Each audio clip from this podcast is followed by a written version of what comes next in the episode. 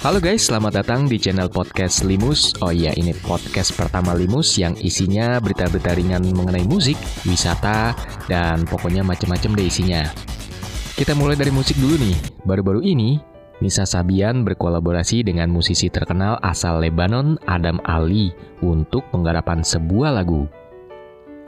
Dan Adam Ali sendiri dikenal sebagai musisi yang sangat mengagumi dan mencintai keharmonisan yang ada di Indonesia. Dan Adam sendiri telah melahirkan beberapa single juga nih ternyata di Indonesia. Karya kolaborasi Nisa dan Adam tersebut berjudul Al-Bark Al-Yamani memiliki makna petir-petir Yaman. Dengan suara yang lembut dari Nisa Sabian, Nisa Sabian juga sukses memikat hati para penggemarnya di Indonesia dan negara-negara tetangga. Dan kolaborasi ini kabarnya itu terasa spesial, terutama bagi Nisa Sabian nih yang mendapat kesempatan bekerja sama dengan Adam. Jadi kita tunggu ya keseruan mereka sampai terdengar di belantara musik Indonesia. Kalian tahu nggak sih ada tren rental wifi portable untuk liburan ke luar negeri?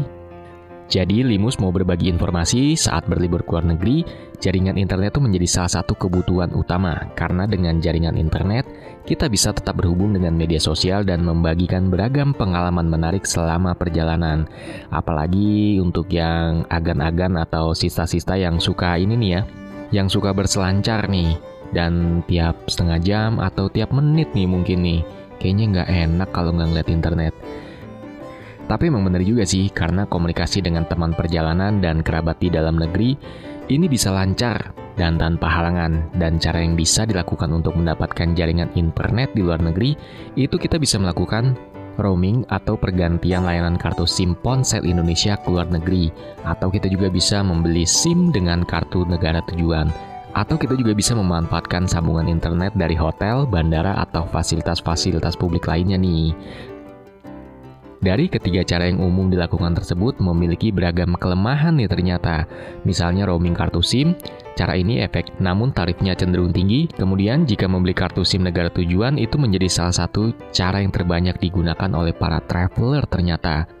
Namun, kita juga harus membongkar pasang kartu SIM dan memilih paket data yang paling ekonomis, sama seperti di Indonesia sih ini sepertinya nih. Dan cara lain itu yang juga sangat populer dan ekonomis yaitu tadi, memanfaatkan sambungan internet nirkabel di berbagai bangunan fasilitas publik. Namun cara ini juga tidak akan berfungsi jika posisi kita sudah menjauh dari bangunan-bangunan tersebut.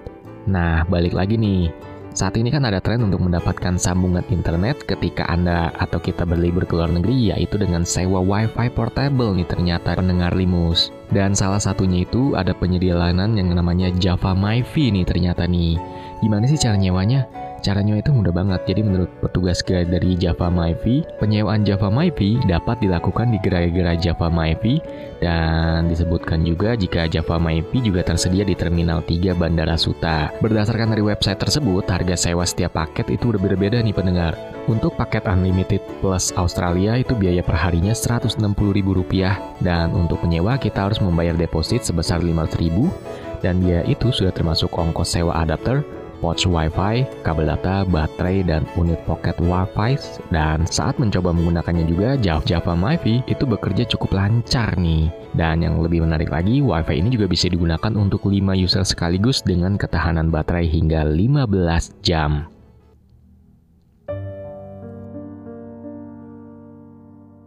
Dan kita lanjut lagi, kali ini ada berita viral nih. Jadi ada seorang fresh graduate yang menolak gaji 8 juta rupiah. Dan fresh graduate ini ternyata itu lulusan dari salah satu universitas yang paling terkemuka di Indonesia.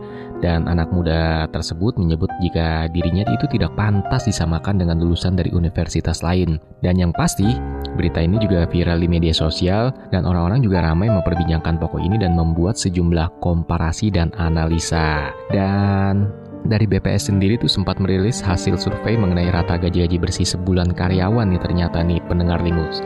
Jadi survei itu disusun berdasarkan kategori kelompok umur dan jenis pekerjaan utama, bukan berdasarkan tingkat pendidikan karyawan.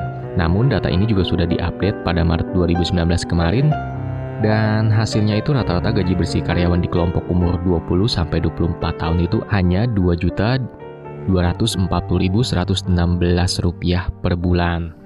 Dan asumsinya di kelompok umur inilah fresh graduate seperti lulusan kampus terkemuka tadi, itu dia menolak gaji 8 juta rupiah sebulan. Wow, bisa dibayangkan kan?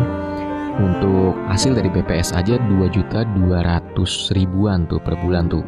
Dan gaji paling tinggi bagi fresh graduate menurut survei BPS itu ada di jenis pekerjaan tenaga kepemimpinan dan ketata laksanaan. Dan gaji bersih rata-rata di jenis pekerjaan tenaga kepemimpinan dan ketata laksanaan adalah sebesar Rp3.327.742 rupiah per bulan. Jadi bisa dibayangkan dong selisihnya dengan rata-rata gaji bersih kelompok umur 20 sampai 24 tahun sekitar 1,1 juta rupiah. Dan sementara rata-rata gaji bersih terendah diterima oleh fresh graduate yang bekerja sebagai tenaga profesional, teknisi, dan yang sejenisnya. Dan gaji tertinggi yang diterima oleh kelompok umur 55 tahun sampai 59 tahun yang bekerja sebagai tenaga kepemimpinan dan ketata laksanaan itu kisarannya di Rp7.830.255 per bulan. Nah pendengar Limus bisa dong membandingkan kira-kira kisaran gaji berapa sih yang layak untuk diterima?